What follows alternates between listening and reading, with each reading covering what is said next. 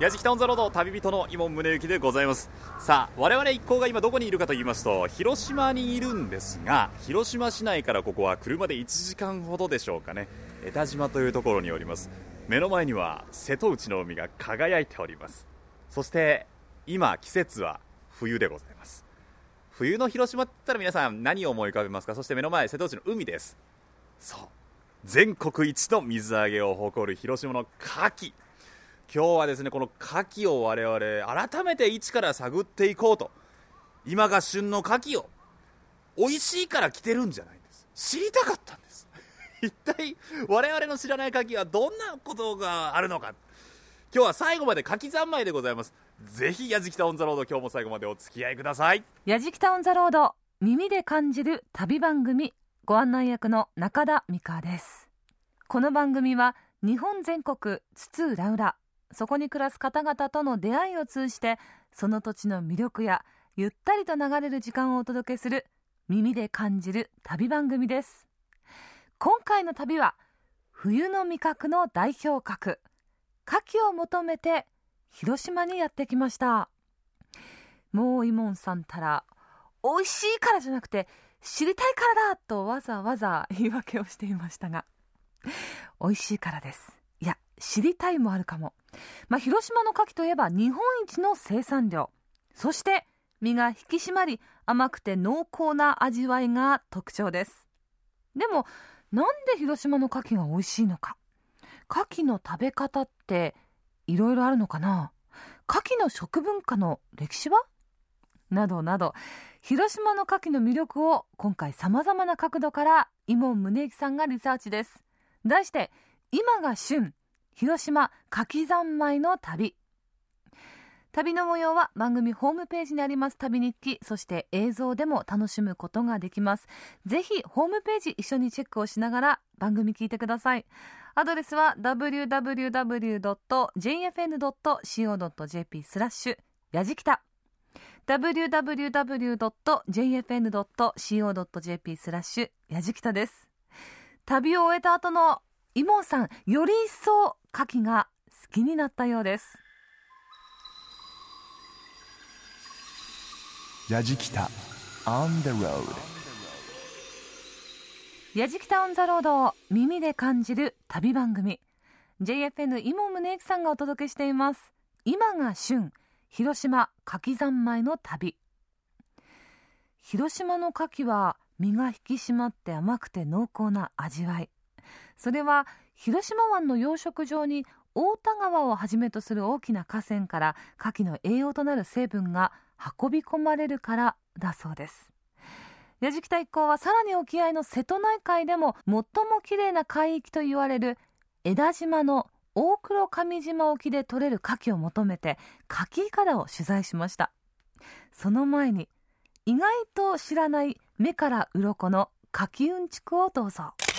やじきた On the road.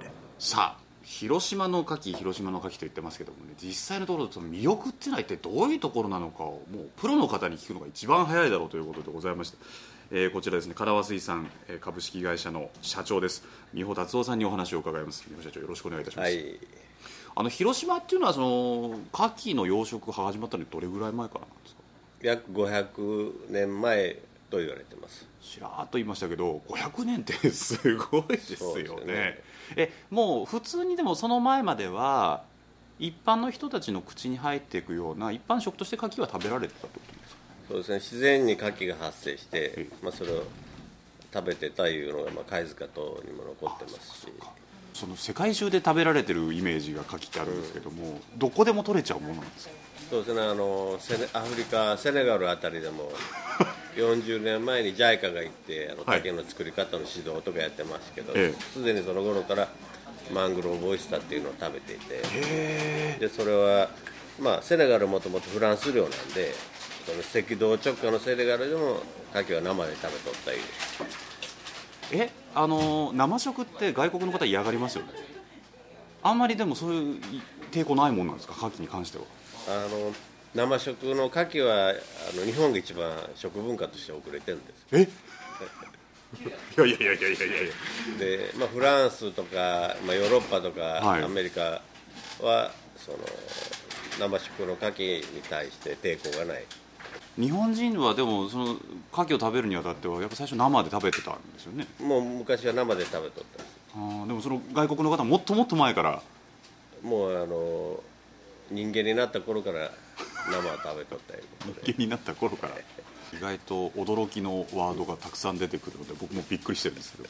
赤道直下とかセネガルとか、ええ。そういったところでも食べられるなんかあったかいところだとイメージですけど、こう生で食べるの怖いなっていうのがあるんですけどそういうことでもないんですか？そうですね。あの、まあ、ノロウイルスがやっぱり一番牡蠣の食中毒で有名なんですけども、はいあのノロウイルスは、まあ、人から人へ感染して海に流れて出て最初に牡蠣で持って帰ってまた人に感染するいうルートがあるんですけども、はい。そのノロウイルスが被害が多いのは牡蠣からは冬だけなんですよ。え逆にその冷たいシーズンなんですね。そうなんです。あの水温が14度以下になって、ええ。気温がまあ10度以下になって乾燥してくると、まあ、その健康被害がたくさん出てくる、はいまあ、それはあのノロウイルスがまあ人間から川から海に伝わって出るときに軽いもんですから、え20ナノとか30ナノのすごく細かいウイルス。だから表面に浮いて流れるから夏場は太陽の紫外線で壊れる。んですなるほど。夏場でもまあ人間からノロウイルスどんどん出てるけどもその牡蠣に届くまでに壊れてしまってはい。被害が出ない。そうですね。で冬は曇りの日とか雪が多いからそのあ紫外線が弱い。だから壊れずにずっと入ってくる。だからなんですか。はあだ逆に言うとその暖かい地域の方がその太陽のうん光が強い方がむしろいいという。そうなんです。牡蠣の話をねここの広島の牡蠣の魅力を聞く前にですね牡蠣博士にいろいろ話を聞いてるっていう感じになってますけどもじゃあまあ端的にお伺いしますがこの広島の牡蠣の魅力っていうのはどういったところなんですか？そうですね。あのまあいろんな国の牡蠣食べ比べてみて味の点でその含まれてるアミノ酸とかそういったものがバランスがすごくいいとはい。いうのが、まあ、第一の魅力ですね。それと広島湾は、まあ、たくさん牡蠣が2万トン以上取れてすごくその生産性の高い海なんですけど、はい。瀬戸内海の島々に守られてその沖合でも牡蠣があ育てられる環境がある、で沖合のきれいな海でもその作れるから、まあ、生で食べても安全な牡蠣がまあ生産できるというのが一番の魅力ですね。そうか。え日本全国で牡蠣っていうのはどれぐらい取られているもの？約4万トン言われてますね。ということはそのおよそ半分ぐらいは？半分以上に広島です。あすごいな。味はじゃあ間違いないっていうことですかそうですね。あのアミノ酸の分析等としてもらって、まあ、いろんな比較すると全てのバランスが取れてるということで。うん。僕はどうしてもその牡蠣っていうとお店に行って、え。大きな牡蠣が出てきた時に喜んでしまいがちなんですけども、ええ。そのサイズっていうのはどうなんですか？そうですね。あの安全で綺麗な海いうのはあの牡蠣育たんから小粒なんで。でどどういうことですか？餌が少ないんですよね。あの安全な海っていうのは。その汽水域ではあのミネラルが多いから、はい。牡蠣もあの牡蠣の餌となる植物プランクトンたくさんあってよく育つけども、はい。沖合のその安全な海は塩分濃度高くてミネラル分が少ないからプランクトン少ない、うんだから育つのに時間かかるから、はい。出荷サイズの時やはり汽水域の牡蠣より半分ぐらいのサイズでもその分味がギュッとしてるってことなんですか？そうですね。ミネラル分じゃなしなあのあれアミノ酸の濃度が高いのとそれとねあの小粒の牡蠣はあの舌にあ口に入れる時に全部味が広がるんですよね、非常に分かりやすいんですね広島の牡蠣は。え なるほど。でもあのこちらの例えばその牡蠣を養殖されている場所っていうのは、えっと、どの辺りになるんですか？えっと、広島湾で大黒上島っていう島無人島があるんですけど、えその周りで作ってます。無人島。ということはもう水もきれいなんですそうですね。あの無人ということは生活排水も出てこないし、えまあ、雨の水が山島の山に降ったまんまが出てくると。あそうかどれぐらいの年月をかけて出荷するんですか？そうですね。へ平均は18ヶ月なんです。あの卵を産んでから。はい。で、まあ、うちは3ヶ月4ヶ月からそのバージンオイスターとかいうものを出してますから。3ヶ月4ヶ月からまあ18ヶ月ぐらいの間で出てます。3ヶ月4ヶ月のものも食べられるし、えじっくり時間をかけたものも、はい。それ全然味も変わってくるんですか？全く違う。全く違う。えどうどう違うんですか？これはもう食べてごらんと。そうですよね。ですよね。あのこちらにはそのいかだがあって、ええ。ーそこで牡蠣の養殖なんかもされているということですけれども、こちらもぜひ見学させていただきたいなと思うんです。けど、よろしいですか、はいご案内します。あじゃあよろしくお願いいたします。やじきた on the road. 今が旬広島牡蠣三昧の旅と題して今回の旅人井門宗之さんがお送りしています「やじきた on the road 耳で感じる旅番組」私も個人的に以前シアトルに行った時にあの生の牡蠣には白ワインが合うんだよって現地の方に勧められたことを思い出しましたが生食の牡蠣っていうの日本が一番遅れてるっていうのは結構意外ですよね。いやーイモンさん続いてお話にも出てきましたが一度も卵を産んだことがないという牡蠣バージンオイスターをお味見するため船で牡蠣いかだのある沖合へと向かったようです。やじきた on the road さあ我々ですねここからバージンオイスターのイカダを見にですね、えー田島の方からこのイカダがあります大黒上島それの沖合の方に船で行くんですけれどもね一体どんな牡蠣が待ってるか非常に楽しみなんですけどもこれから、えー社長の案内のもと船に乗り込みたいと思います。出発進行社長これあのみんな釣りしてますけど、ええ。この辺り何釣れるんですか？今はねチヌ黒鯛。チヌクロダイカレーメバルですこの辺の魚も身がギュッとしてうまそうですね。ねそうですね。まああのブリがね今年大発生してねこの辺りでも結構8キロとかいうブリが釣れるんですええ。ブリが大発生しましたか？ええ。今日は夜はね仲間とブリしゃぶをすることなんですあ羨ましいやじきた。On the road いやー5分ほどですかね。船をこうやって走らせてきて島の近くに来るとよくわかりますね。イカダがぎっしり並んでおりますあーすごいすごい矢敷北一行が今から柿イカダ上陸します。うわ。ついてるついてる。ついてるついてる。わわわわわわ。引き上げたカゴの中にいっぱい牡蠣が入ってますけどもこれが社長これがバージンオイスターですか？ちっちゃいな。このイカダ下にどれぐらい牡蠣があるんですか？20万個。20万個すごい。これじゃあ。食べてみましょう。いいんですか？2グラムぐらいですかね。2グラム、はい、ちょっと食べて。はい。じゃあちょっと。ああ僕の手に今牡蠣があちっちゃい。何ヶ月ぐらいですか？これで何ヶ月ぐらいですか？それが89105ヶ月。5ヶ月。本当多分口に入れたらすぐなくなってしまいそうな大きさなんだけどうわ。味濃っ。なんかね牡蠣のジュースをギュッと濃縮したやつを口の中でぶわっと膨らんでいくような感じがたまらんですねこれ。これ何ですか？これもバージョンですか？ら同じ。ちっちゃこれはもう0.5グラム0.5あの小指の爪の先ぐらいの大きさです。これも立派な牡蠣です。じゃあこのバージンオイスターの特徴っていうのはどういうところなんですか？うんもう5ヶ月だから この渋みとかが全くないですね。甘みだけで。本当そうですね。甘みのみって感じ社長それ一回殻を見て何を見てるんですか、心臓があるんで、動くかなと。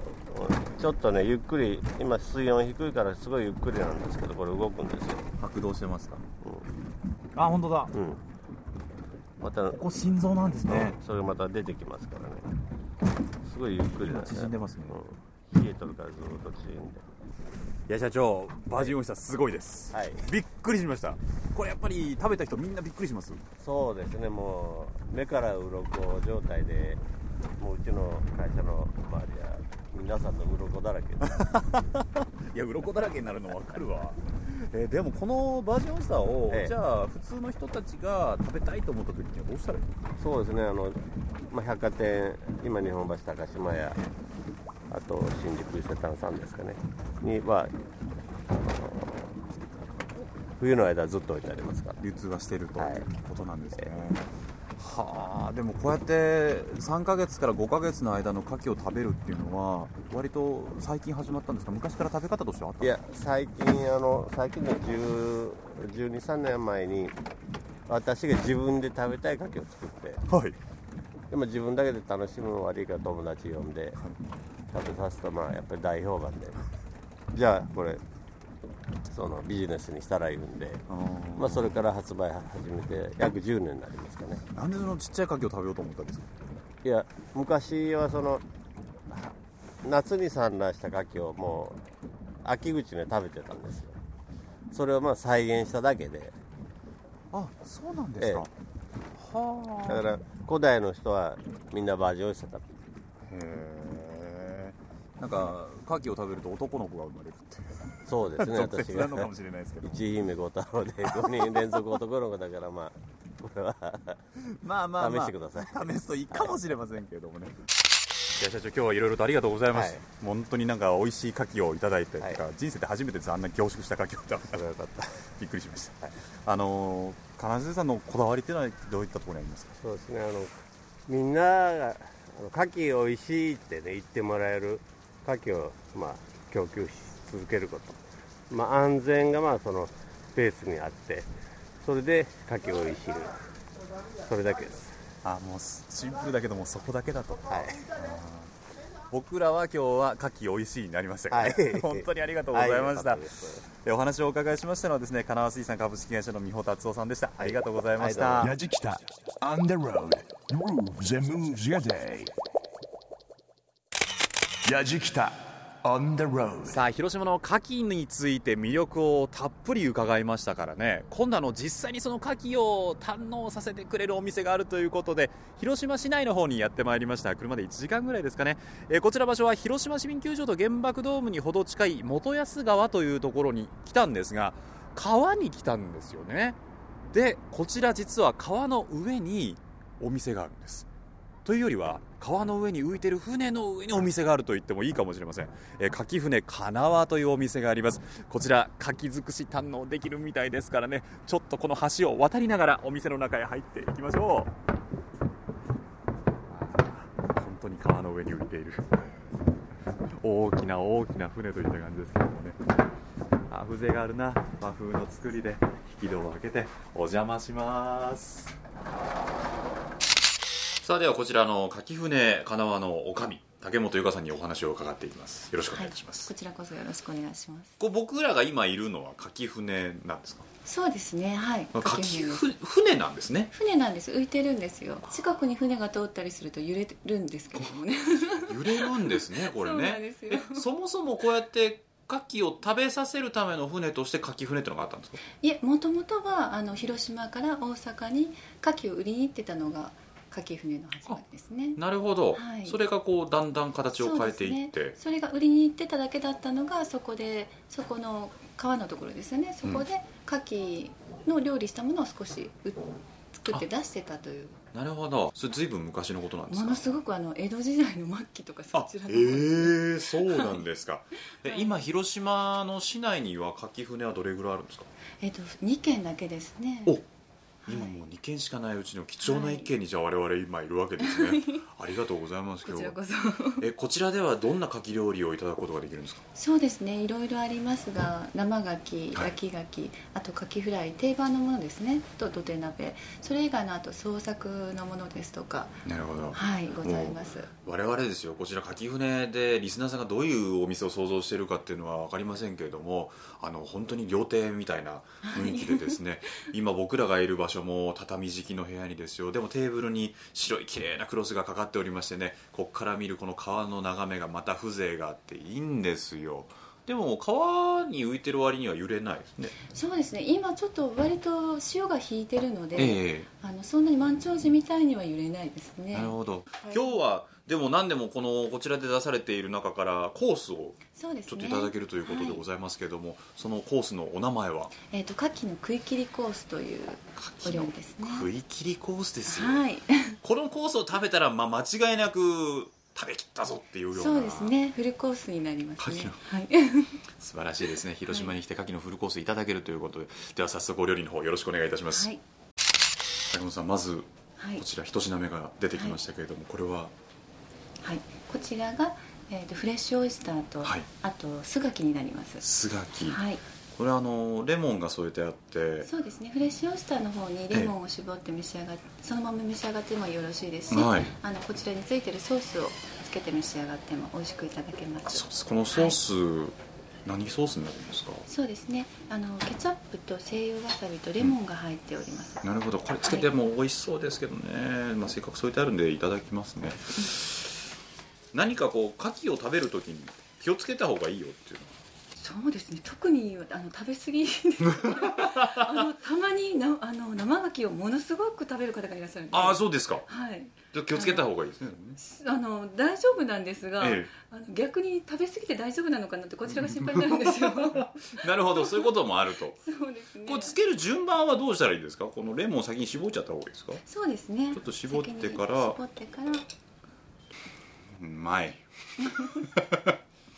う まいですね。美味しいです、ね、牡蠣独特のこのふわりとしたねうまみがあって僕牡蠣を食べるときに鼻で息したくなるんですけど わかります？この気持ち。香りが。ふわーっとするんですよね。ねはい。でもそのふわーっとしてるのがね僕東京で食べたのと全然違うのが香りがずーっと残っているし、はい。しかもな生臭くないですよそうでねすね。本当に美味しい。ヤジキタ on the road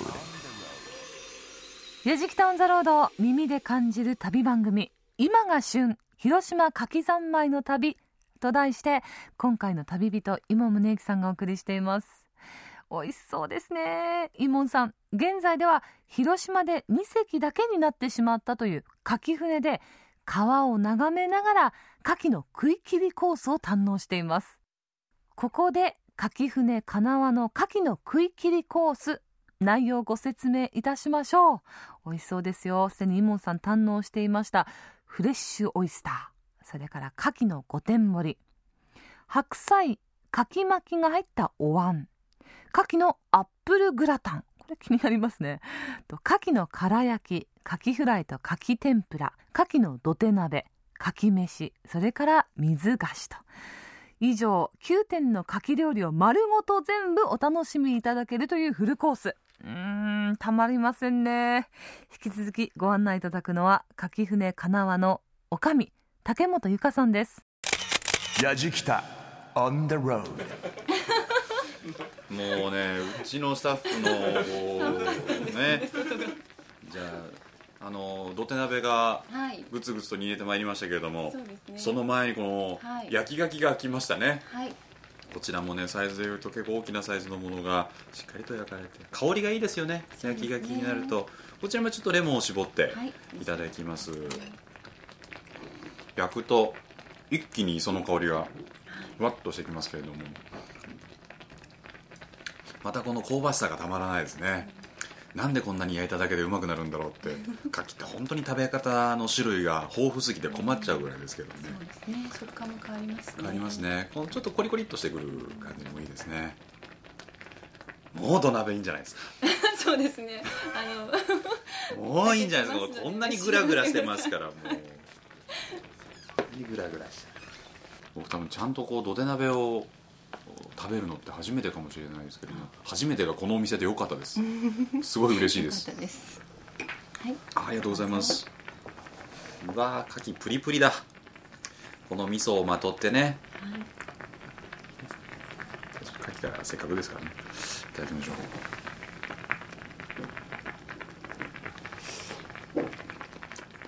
うーんう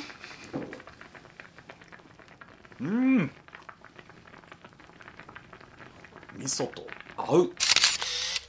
谷口さんこれ本当に牡蠣料理っていうのは奥が深いなと思いながら堪能しておりますけれども、はい。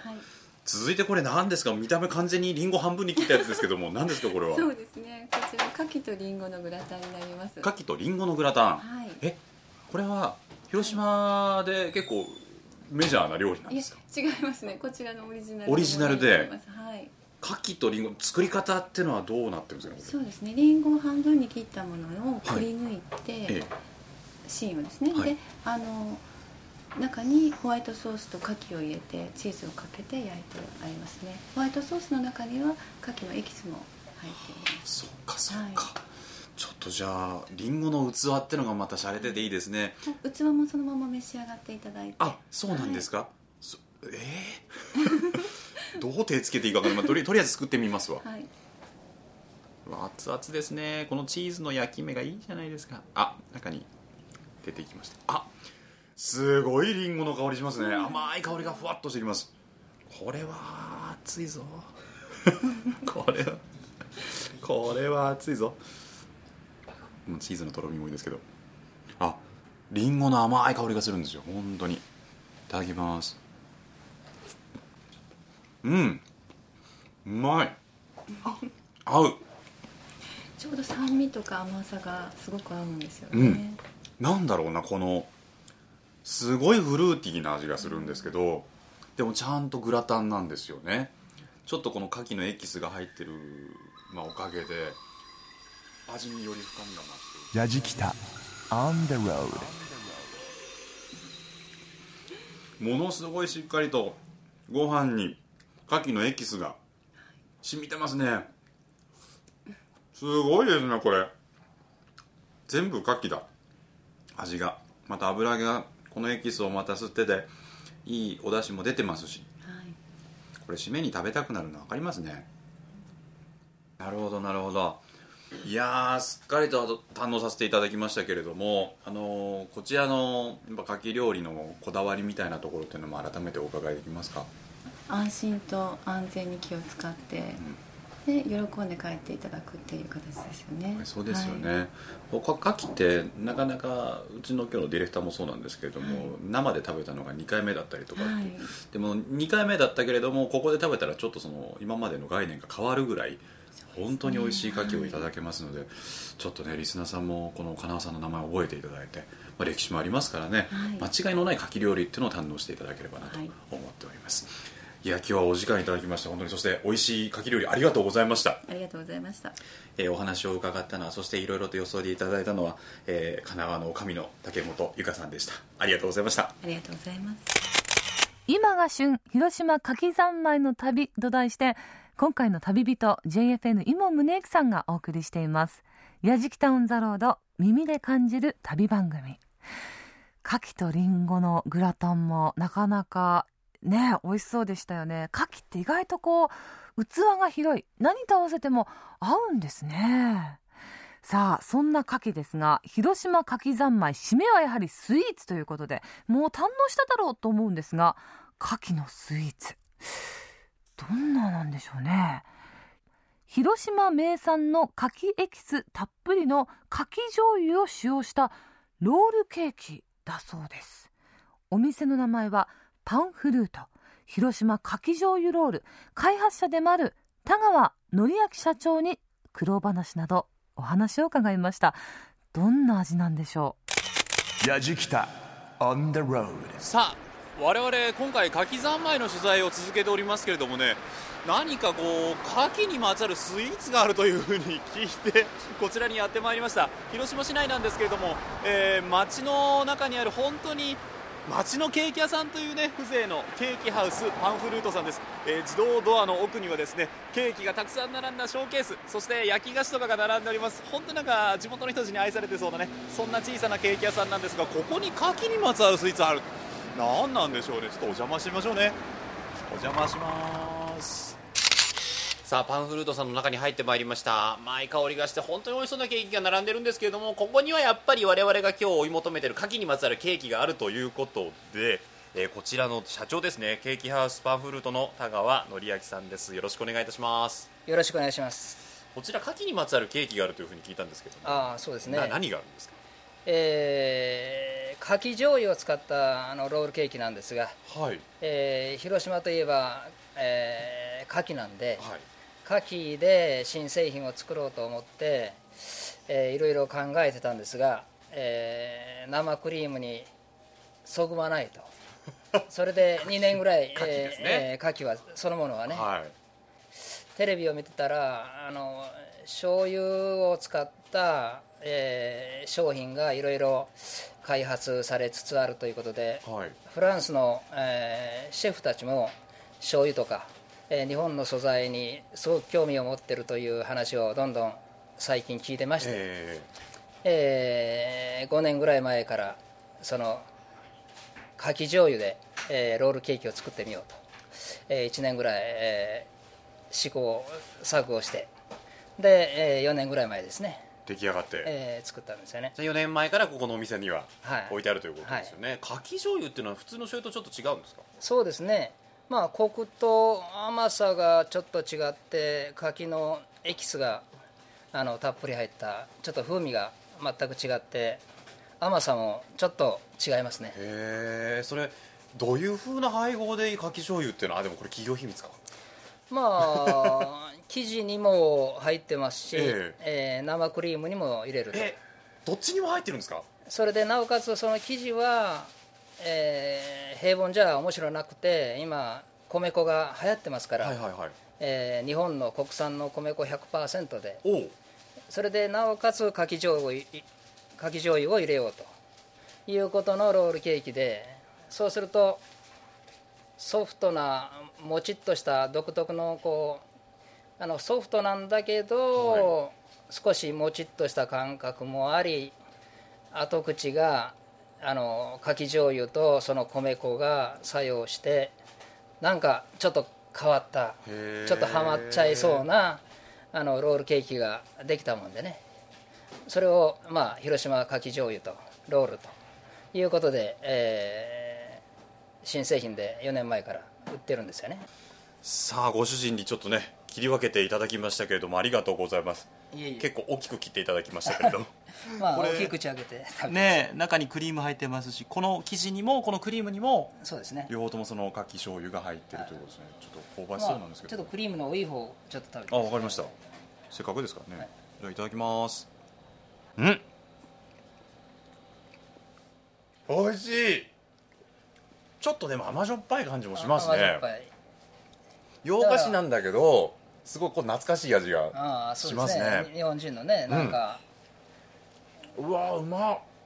だから普通のロールケーキの,、あの生クリームの感覚と違ったちょっとコクというか独特の少し、コクがありますね。はい甘辛いというか。甘辛いそう。あのただ甘いだけじゃないっていう、なんかこう甘いもの食べてる時にしょっぱいもの欲しいなみたいなのが両方こうちゃんと補ってくれてるっていうような。これあのコーヒーとかも合いそうですけどお茶にもすごい合いそうな味ですすね。ねこれは美味しい癖になりますね。お客さんの反応っていかがですか？うんこれはねあのハマる人がいるんですね、うんこれを食べると当分こればっかり買う人がわかる。いや本当に美味しいロールケーキですけども高橋さんこれは改めて聞きますけど牡蠣は入ってるわけじゃないですよね？え。牡蠣の本体は入ってないですね。特にこのすりつぶして中に練り込んだとかっていうことではないわけですね。ないですね。牡蠣のエキスがたっぷり入った牡蠣醤油っていう広島で有名なとこは23箇所あるんですけど、ええ。牡蠣醤油。その1箇所を使ってるんですね。なるほど。リスナーさんこれ聞いておいおいいいもんと俺たちだって食いてえよと 思ってるとは思うんですよ。これどうにかして手に入れられる方法はあるんですか？えーまああのインターネットであの通信販売しておりますので、はい。見ていただいパンフルートで開いていただいてそれか広島かき醤油で開いていただいたら出てくると思います。あぜひぜひじゃあリスナーさん今美味しそうだなと思った方はそれでインターネットで検索してみてください。ありがとうございました。美味しいお話と美味しいロールケーキでございました、えーこちらケーキハウスパンフルートの田川紀明さんでした。ありがとうございました。どうもありがとうございました。ヤジキタ On the road 矢敷オン・ザ・ロード旅人の井門宗之がぐるっと牡蠣三昧してきた今回の旅皆さんいかがだったでしょうか？いや一口に牡蠣といっても知らないことだらけでしたね。で広島の牡蠣っていうのはやっぱりそれだけ日本一の漁獲を誇るだけしっかりとした味とそれに裏打ちされた安心皆さんおっしゃってました安心安全なものを美味しいと言って食べてほしいと。まあここに来たら間違いのない牡蠣に出会えることは受け合いです。そしてここに暮らす人たちは地のものをなんとか生かそうといろいろな工夫をされてました。その工夫も面白かったです。で今ですね僕あのー広島の繁華街にいるんですけれども今日もたくさんの人でごった返しているこの中にも牡蠣が美味しいお店いくつもいくつもあるんでしょう。これからちょっとスタッフとですねもう一軒牡蠣を魚にお好み食べたい。僕はちょっと牡蠣を魚に酒飲みたいんでね。ちょっと行きたいなと思います。というわけで旅日記なんかもぜひ楽しんでいただければと思います。矢敷タオンザロード旅人はイボン宗行でした。今が旬広島牡蠣三昧の旅と題してお送りしてまいりました。矢敷タウンザロードいかがでしたでしょうか？いやー牡蠣って本当に奥深いんですね。あのー人生で2回目に牡蠣を堪能したというディレクターの横山さんがですねもうどうでしたっていうと感想止まらないんですよ。もうねこのロールケーキは本当に美味しかったよって。あのロールケーキっていうとちょっと洋食っぽいイメージなんだけれどもこのロールケーキは違う。ちょっと和のテイストがあってあの大人のロールケーキの味。あの広島かき醤油ロール。これを絶賛していましたし、えー、じゃああの小さい牡蠣ってどうなんですか？いやたまらないよ。あの1センチから2センチぐらいの小さい牡蠣なんだけどお醤油をわざわざ垂らさなくても塩味がもう海に浮いて海から取ってそのまんま食べるからもうほんのり塩味がして美味しいんだよって。ええじゃあリンゴとはどうだったんですか？あのアップルと牡蠣って。もうこれもねリンゴの中に牡蠣のグラタンが入ってるんだからたまらないよ。っても食べたくなりますよね。本当にあのこの今回の旅はですね耳だけじゃもったいないです。ぜひとも映像と合わせて視覚からも堪能してください。番組ホームページ旅日記そして映像ぜひどうぞ。アドレスは www.jfn.co.jp スラッシュやじきた。www.jfn.co.jp スラッシュやじきたです。え香りはって？え味覚はって？それは想像力で。やじきたオンザロードご案内は中田美香でした。